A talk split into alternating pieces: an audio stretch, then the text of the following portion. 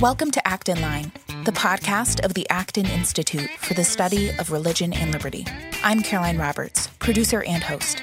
By the time this episode is released, Christmas will be right around the corner. If you celebrate Christmas like I do with my family, you probably gather around the tree to open gifts on Christmas morning, or you decorate cookies together, and maybe you also attend a church service or mass.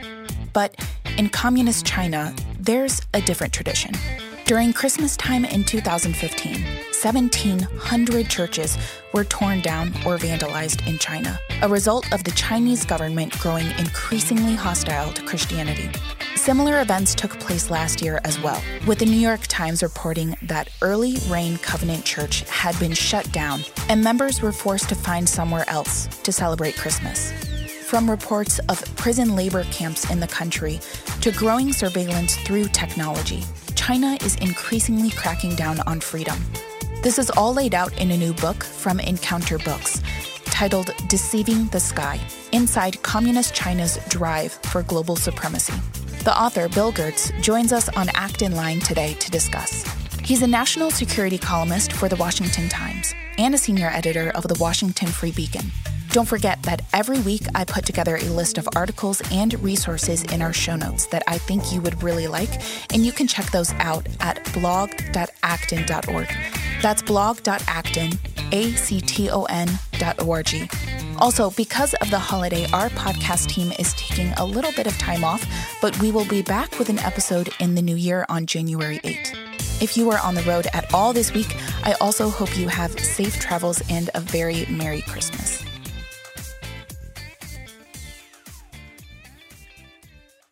Welcome to Acton Line. I'm your host, John Couretas. Today, we welcome to the podcast Bill Gertz. He's the national security correspondent for the Washington Times. He has a new book out from Encounter. It's titled Deceiving the Sky Inside Communist China's Drive for Global Supremacy. Welcome to the podcast, Bill. Hi, good to be on the program. You know, uh, we're recording this segment on December 18th. We're only a week out from Christmas. So before we get into some of the more specifics on the economic, the tech, the military threat that you've laid out in this book, we talk a little bit about religious freedom in China. I think that would be appropriate. Um, you you cite that in your book, and this time of year in China, there's a Christmas tradition. It's not about singing Christmas carols and setting up the tree. In communist China, it's about bulldozing churches, raiding church services, following around pastors with mass surveillance and ticking off boxes on their social credit scores. What is it about Christianity and other religions that so freaks out the Communist Party in China? What what is the threat that they fear? Yes, uh, well, it's it's an amazing thing. Uh, for many years, probably for the last ten to fifteen years, there's been a tacit accommodation by the Chinese government of unofficial Christian churches in China. As you know, there are there are millions, tens of millions of believers in China, and they've managed to uh, do pretty well. And China has played a very so- sophisticated uh, influence game which was designed to allow these unofficial churches to operate. And then, as you mentioned, around Christmas time each year, they would select a few of these home churches and bulldoze them and arrest the pastors uh, in a very brutal and uh, uh, message sending way. Make an um, example um, that, of them, right? Y- yeah, and that, that policy is changing uh, under the current dictator Xi Jinping, and he has uh, assumed powers uh, that we haven't seen in this system uh, since Mao Zedong, who's been identified as perhaps the world's largest mass murderer uh, through his uh, operations in China to kill millions of Chinese. And now we have Xi Jinping. Um, he is into utter control and by that I mean the Communist Party of China is this, I, I say totalitarian. Uh, many people say it's authoritarian, but its activities fit all the definitions of a totalitarian state complete control, lack of freedom. Uh, they do permit some uh, liberty in terms of economic development, but in terms of uh, anything related to the Communist Party, uh, they are uh, taking much stronger measures than they have in the past, and and this is, includes a crackdown on religious groups, especially Christians. And uh, again, they uh, they have been doing such things as forcing churches, uh, the official churches, to replace uh, biblical scripture with the sayings of uh, Xi Jinping in, in the churches themselves. So deifying their totalitarian leader, in other words. Yes, yeah, and so this is a uh, a real threat. And again, a lot of the the groups that operated in China unofficially were very cautious against speaking out, and and they still are somewhat cautious in for speaking good reason yeah. against this. And yeah.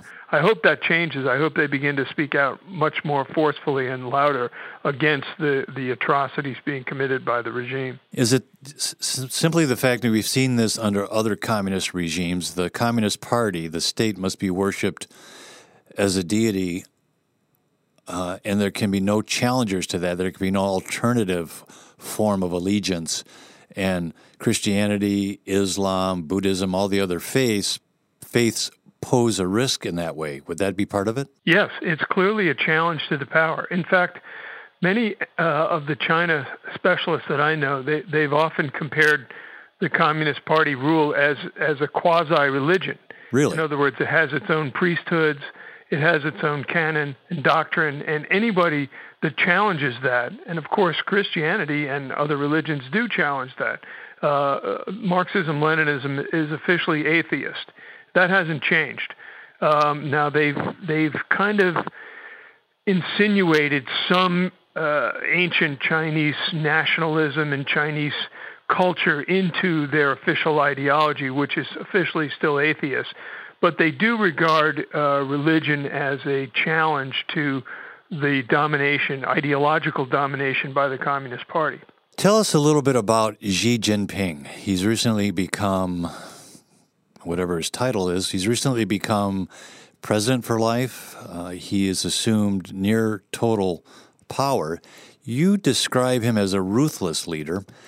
He also has some curious role models that he admires. Hitler, Stalin, and Mao Zedong. What does this tell us about the man?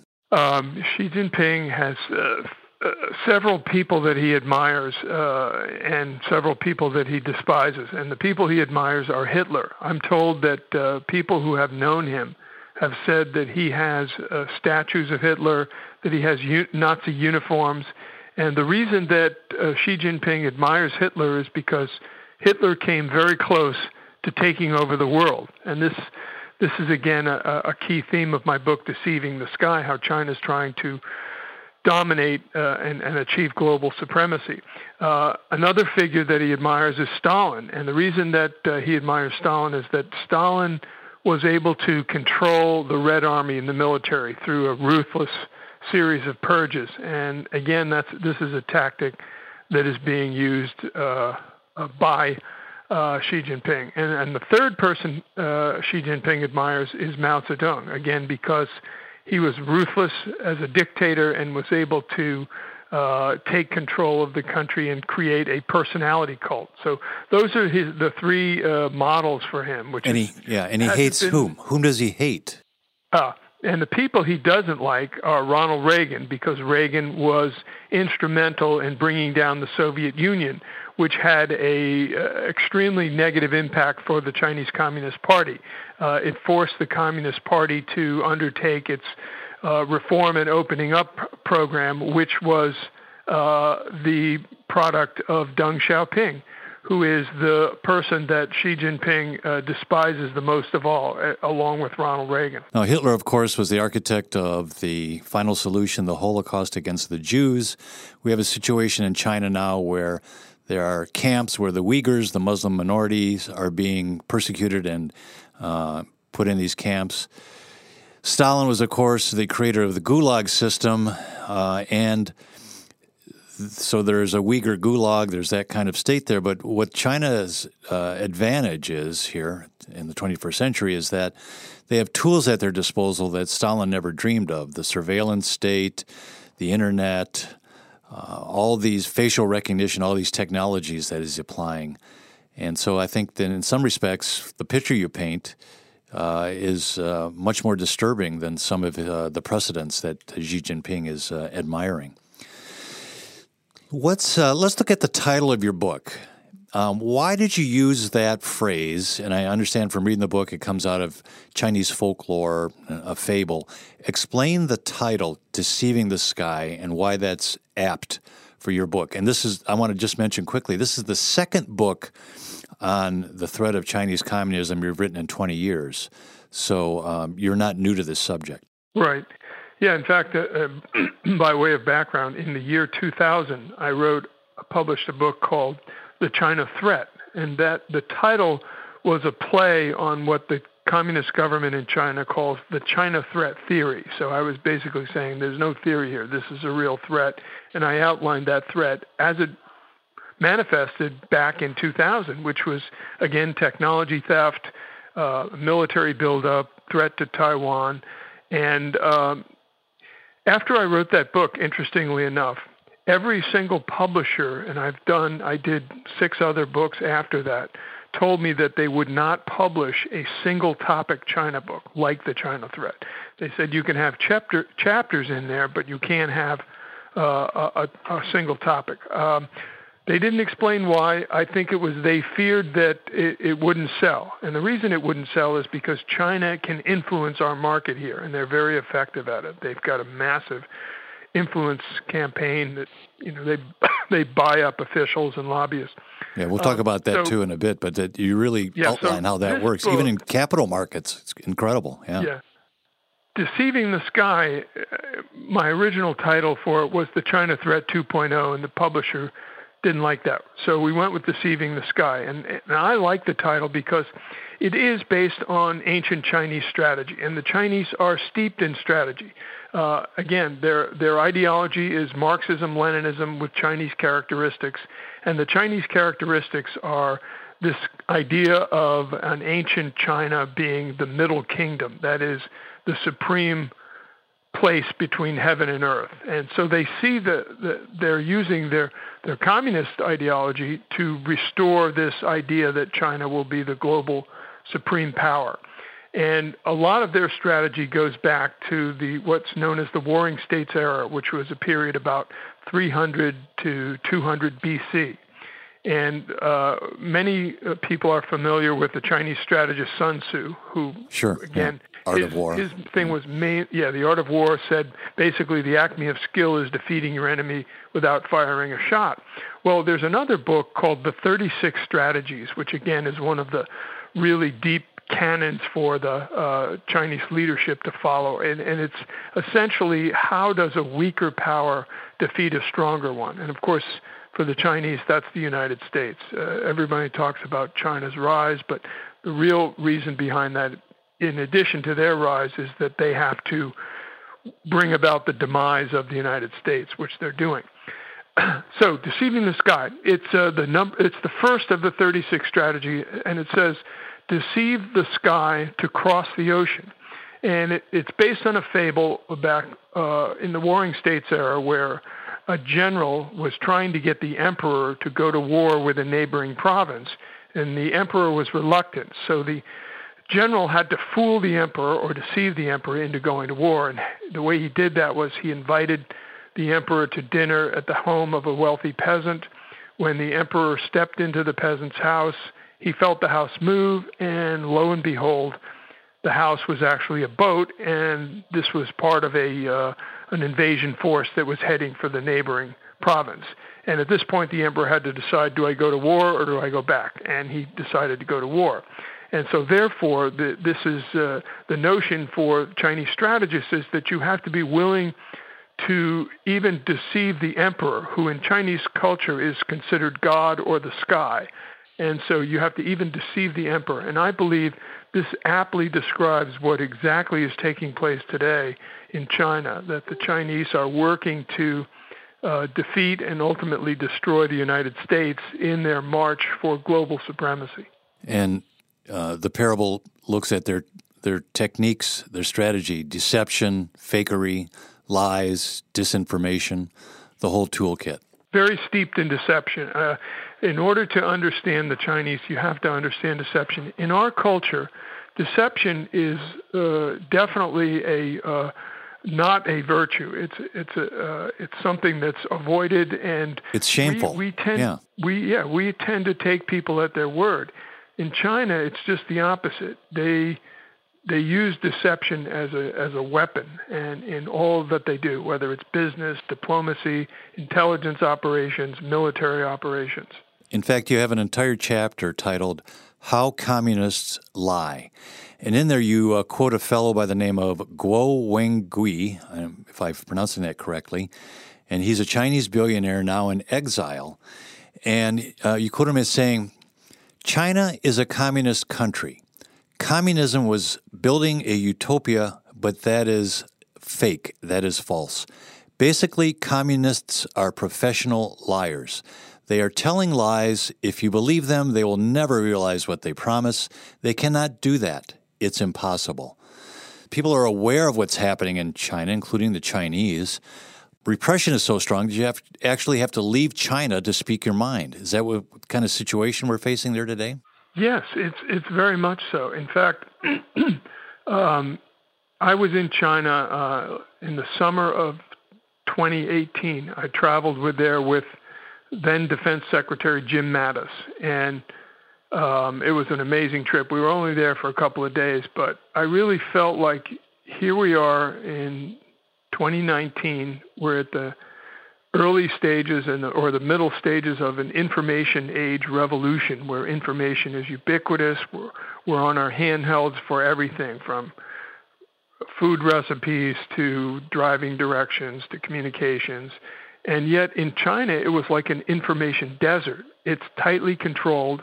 Uh, you can't get Google or internet uh, shut down Facebook. in places, right? Yeah. Yeah, and they uh, they are achieving kind of what I call high tech totalitarianism. They are uh, really doing it. I remember back in the 90s, the Clinton administration did this unfettered engagement policy.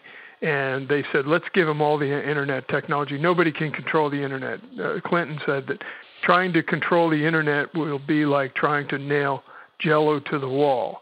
Well, the Chinese are pretty close to nailing jello to the wall in terms of their ability to control their population through technology.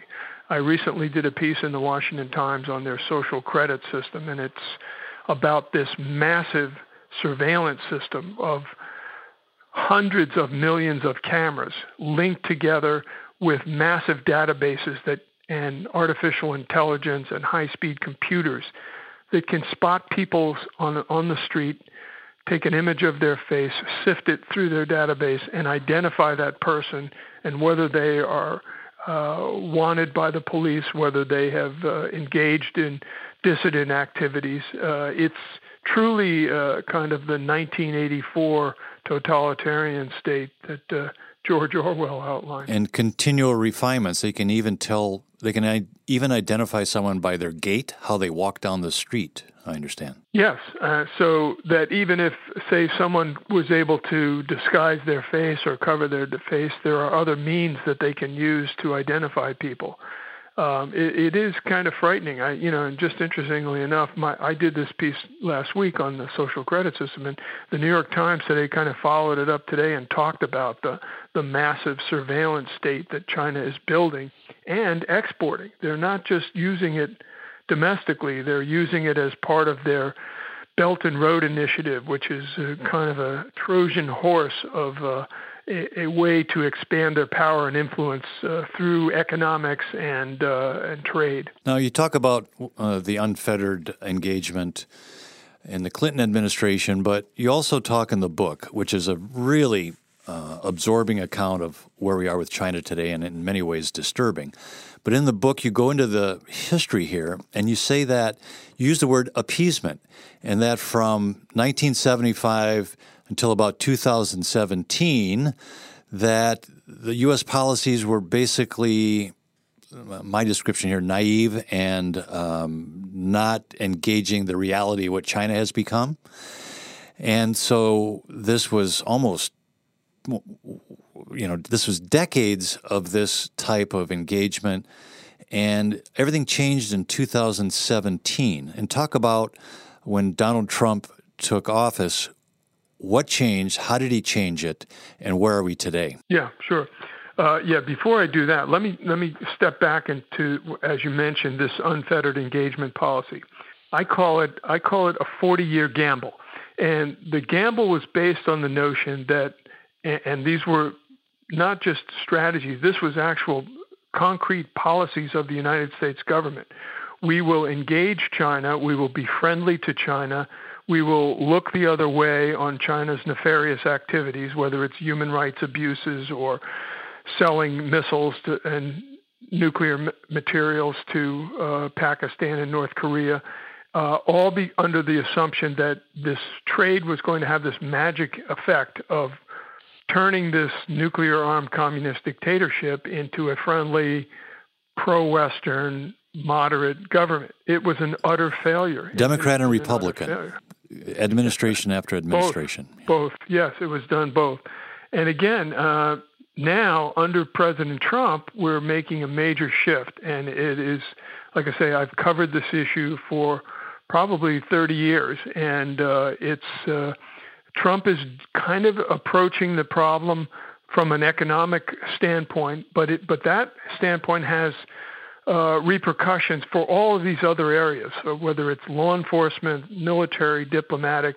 So he's using the trade issue basically to say if we're going to have a relationship with China, it's going to be based on fair and free trade, and it's going to be not based on attacking our uh, economic system and stealing our ec- economic uh, prosperity and value. It's not just about and, how many tariffs we're putting on them. There's much more going on there. Right, and, and and it's similar to what Reagan did with the Soviet Union back in the 80s. He recognized that this uh, monolithic empire, the Soviet Empire, could not really survive without Western technology. So one of the things he did was to cut off as much as possible U.S. technology to, to the Soviet Union. Uh, the Europeans went along with it a little bit, but Reagan told them, "Look, you're either with us or you're with Moscow," and they they kind of fell in line. But uh, and that really brought about the collapse of the Soviet Union. I think Trump is applying the same strategy to China they've stolen uh, by the White House reports in the last couple of years said that China has stolen between 250 billion and 600 billion annually in American intellectual property and technology. It's no incredible. Nation, incredible. No nation can yeah. survive yeah. with that kind of loss. You I describe mean, it as the largest theft of wealth in American history. Yeah, yeah, and and it was kept secret for for years until Trump revealed it. So he's going to say, okay, let's see if if this Chinese miracle can survive without their stealing our best secrets and our best information. Um, it's going to be. I'm not sure it's going to work, but I mean, they may have stolen so much that they can now self-generate or possibly innovate. Their real problem is they can't really innovate. They can copy, but they can't really come up with the the kind of technologies and new technologies that, that are being produced in, in our Silicon Valley, which is really kind of the engine of our economy right now. Now, back in this period, you hear you heard the sentiment um, that we we just need to trade with China, uh, improve our economic relations. The Chinese will get uh, richer, they'll get more stuff. Gradually, they'll move towards more de- democratic political structures. Uh, in free market circles, you'd hear things like, well, you know, when goods don't cross borders, soldiers will, that sort of thing. But that's not how it worked out with our trade with China, is it? No. In fact, like I said, China's on the move. Um, under Deng Xiaoping, their approach was described as bide our time, build our capabilities. They're not biding their time anymore. They're still building their capabilities, but they're expanding.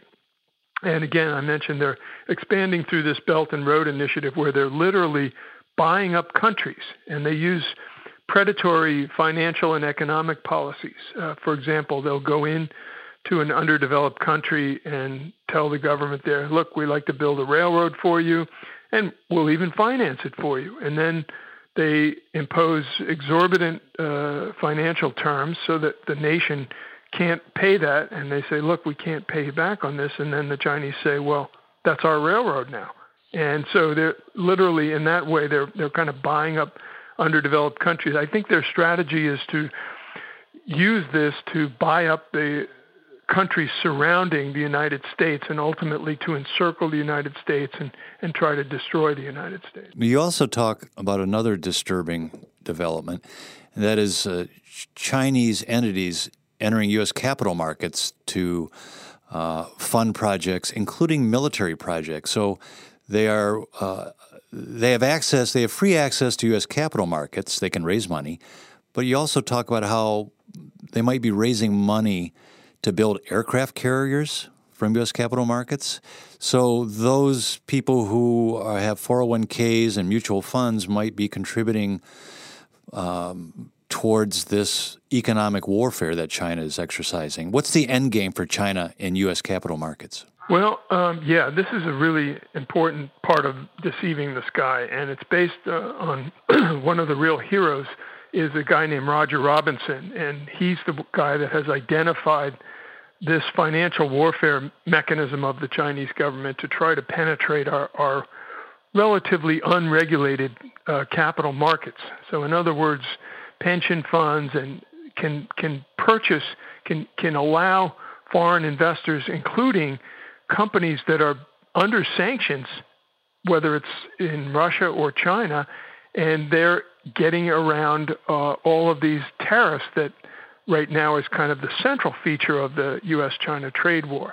And so uh, Roger Robinson, uh, like I said, he was one of the heroes of the Reagan administration. He helped bring down the Soviet Union through financial means with, with Reagan and Bill Clark, the White House National Security Advisor. He's now focused on trying to do a similar thing with China by identifying these financial warfare uh, operations of the Chinese. And he's making good progress. Uh, Senator Marco Rubio has introduced legislation in, in Florida, at least, to to force pension funds to basically divest from Chinese companies that are engaged in military activities like building aircraft carriers, which which Roger Robinson has identified, and uh, hopefully they'll bring that more nationwide, and then eventually they'll get Congress to pass some regulations. Now, the financial community is opposing this. They're they're saying that you're uh, uh, going after and undermining free trade. Um, but I think that uh, looking closely and through books like mine, The Deceiving the Sky, it will help educate people to understand this is an existential threat to the United States. The the problem of communist China. It's not global warming. It's not the Russians, although that is a significant threat. It is the threat posed by China. They do not wish us well, and they are working actively to undermine and subvert the country, whether it's through economic means or whether it's through exporting fentanyl to kill tens of thousands of Americans with as part of the opioid crisis. Now, you say explicitly China is not an adversary, it's an enemy, and we need to deal with them on those terms. You said um, I want to go back to what you said earlier about technology theft. There's a big issue, a big controversy now in the West about whether to use Huawei 5G technology. Some people, including yourself, if I'm not mistaken, view that Huawei technology as a Trojan horse. It will be used against us in very dangerous ways. So there's de- there's a debate going on in the United States and in the UK. I watched uh, Sky News a couple days ago when a Chinese Huawei executive came on the show to explain at great length why there's no threat from Huawei. We're trying to create jobs. We're trying to bring advanced technology. And all I could think about was the title of your book. He said this he was, with a straight face, and he went on and on and on. So you say that Huawei is actually connected to the Chinese military. Describe the threat from Huawei's 5G technology for us. Uh, I, I, will say that the U.S. government is solidly behind my view that Huawei is basically a stalking horse for the Chinese government. And again, it, it fits into this overall use of economic power to gain uh, international uh, supremacy. And so Huawei Technologies is the largest telecommunications company in the world. And the reason it's the largest is because it's been subsidized by the Chinese government. Um, and there are very few competitors uh, who can who can compete with that that are not state companies like that. And uh, so the, the U.S. government has recognized the threat. Uh, just last month, the Federal Communications Commission, for the first time, banned the use of Huawei technology equipment in a lot of our rural uh, American networks, uh, including some that, like in Wyoming, are right next to our nuclear missile bases. And they end up using Huawei uh, equipment because it's cheaper. And, I'm sure that's a coincidence, it's, it's Yeah, everybody says, "Oh, it's 40% cheaper," but what it what they really don't understand is that this equipment comes with the backdoor into the Chinese intelligence services. Uh, China has an intelligence law that requires companies like Huawei, we can argue whether it's state owned or not or private. The fact is, they are uh, close to the Chinese military. They are literally an arm of the Chinese intelligence service when it comes to the ability to collect and, and, and use data, private data. And so the Trump administration is making the case to the Europeans look, you may not agree with us about Huawei, but what about your people's private data? It's going to be compromised by using this Huawei equipment. And the message is beginning to resonate and it's beginning to get out there. We're running short of time, Bill, so I want to wrap up with a question do you get pushback from some people? You know, we've got a whole establishment and diplomats, military intelligence, security agencies. Do they say you're basically overcooking this whole issue, that it's not as bad as you say? Do they say that you're causing a problem here? What kind of um, reaction um, oh, we get sure. from those? You know, what yeah, kind of reaction the, the are you getting? To, the opposition to my view comes from two places. One, the Chinese government, which again their their goal and motive is to discredit anyone, not just me, but anyone that opposes their agenda.